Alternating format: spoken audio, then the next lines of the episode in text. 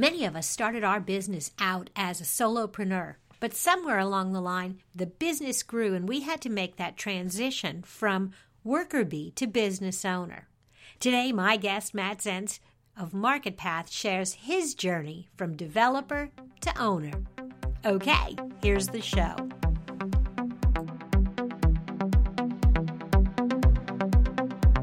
Welcome to More Than a Few Words Marketing Conversation for Business Owners. MTFW is a production of Roundpeg, and this is your host, Lorraine Ball. And today we're going to talk about transitions. Not too long ago, we had a conversation about making the leap from a corporate gig to being an entrepreneur. And that's a great first step. But now you're working on your own and suddenly you know, maybe you're a developer particularly and you're great at code, but now you've got to make that leap to running a business. And my guest, Matt Zentz of Market Path, is going to talk about that today. Hello, Matt. Hi, Lorraine. How are you today? I'm really good, and I'm so glad you could visit us. For folks that are not familiar with Market Path, take a second and tell them what you do. Well, thank you, Lorraine. I really appreciate you taking the time to have me on today. Uh, MarketPath is a software company. We provide a software as a service, web content management, automation, and personalization platform. And I am the CEO of the company and have been running it since 2001. You know, and we met probably around 2002, so very early on. And I always thought of you as a developer, but you've really had to grow and change as your company has grown and changed. Absolutely. That is one of the biggest challenges of my life is taking those steps to sort of morph myself into more of a business leader, uh, more of an executive, someone who can take a vision and execute on it and not get lost in the gory details. So, your business has been around since 2001. You must be doing something right because you're still here. Either that or you're very stubborn. You know, the last part is very, very true. we are very, very stubborn, but we're also very determined. We've tried multiple things, and in reality, Market Path probably could have been about three or four different types of businesses. But we have always valued longevity. So we kind of kept things going, and that's sort of brought us where we are today. So, going back in time, and I think this is great insight for a lot of people who are maybe a little earlier in their business. When did you start making that transition from developer to CEO? I started making the transition mostly around 2006, 2007 timeframe when I brought on a couple strategic partners to help with the development and other operational aspects. I took more of a visionary standpoint and since then, we've that that has sort of ebbed and flowed what my role has been because I've as people have left, we've I've jumped back into the seat to do development and have gotten lost in that at times, not seeing the big picture.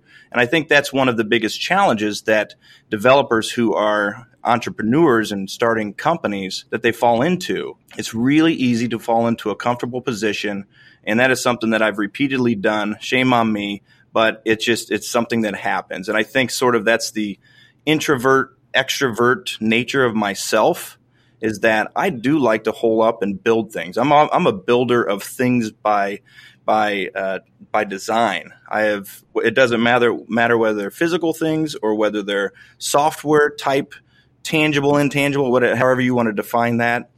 I've always been a builder and i like to do that. So it's really hard for me to not be in that tangible building mode. Although that is definitely the challenge of a developer, I'm going to tell you that that is really the challenge of anyone who comes into a business and they are a subject matter expert.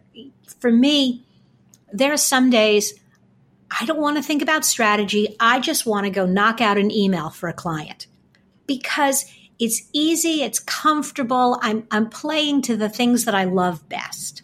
Right. And it's fun, but I also sometimes have to step back and go, no, wait a minute. If I'm doing that, who's keeping the lights on?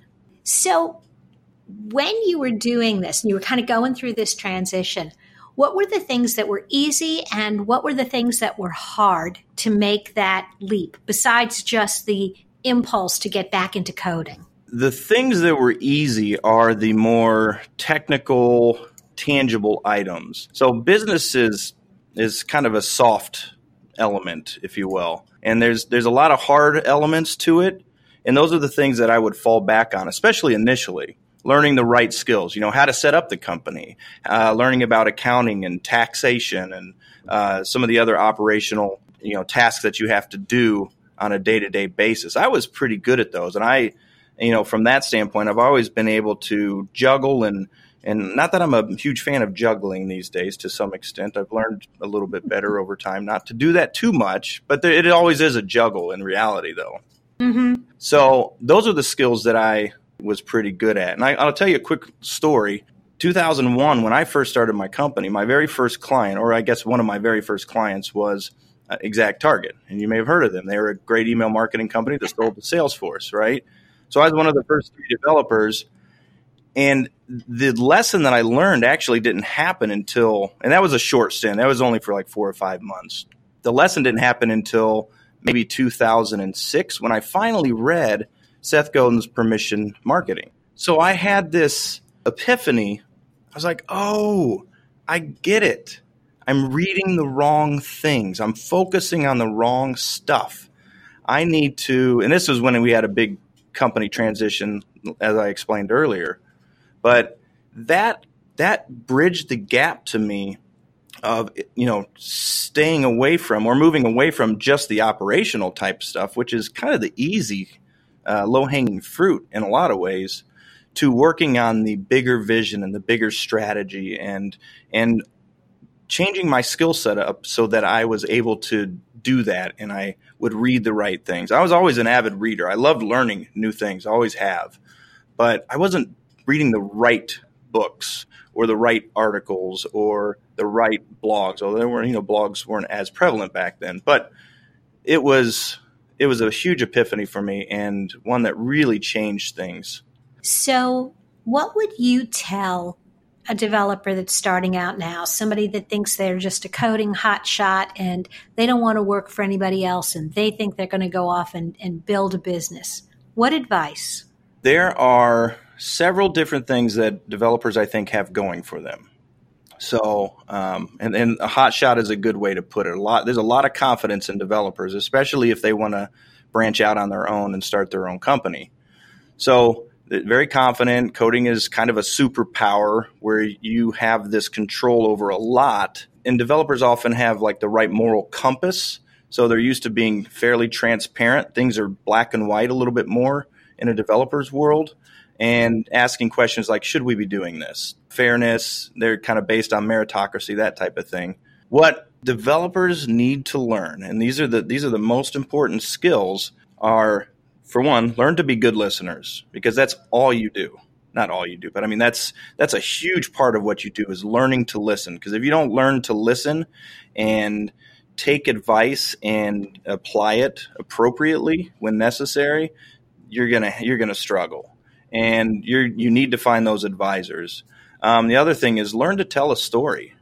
And that's that was a big piece of what I wasn't doing early on, and I still struggle. I mean, I'm still this is a, still an ongoing transition for me, and probably will forever because it's not completely natural to me. You know, being the builder, being the the the maker of tangible things, it's harder for me, and I think it always will be. But I've gotten a lot better at it. So learning to tell stories, what your story is, how it impacts people, and viewing it from their standpoint. What is important to others? That's how the listening and telling a story kind of go hand in hand. And the other big piece of it, and this this has happened repeatedly. Apparently, I'm not a fast learner. but is never stop hustling. You always have to be out trying to sell your company. You can't just stop when you have big projects. Even though that's the fire of the day, that's what has to get done.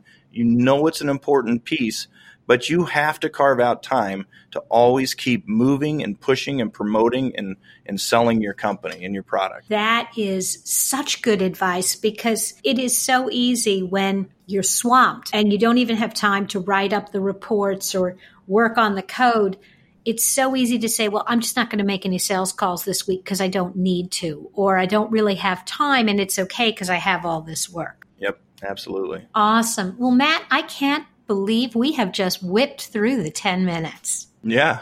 Thank you so much. We will include a link to your website from the show notes so people can catch up with you and learn more about what you're doing. Lorraine, thank you so much for having me on. This has been a blast, and I can't wait to do more things in the future. I'm looking forward to some of the new thing, new products and services you guys have got coming out in the next few months. It's going to be fun to watch. Yeah, it'll be fun to do. Take care, Lorraine. Thanks a lot. Thank you. If you have enjoyed today's conversation, if you'd like to know more about marketing and other resources for small business owners, be sure to check out our blog at roundpeg.biz. And if you liked what you heard, go ahead, binge another episode, share this one with a friend. This has been another episode of More Than a Few Words. Thanks for listening.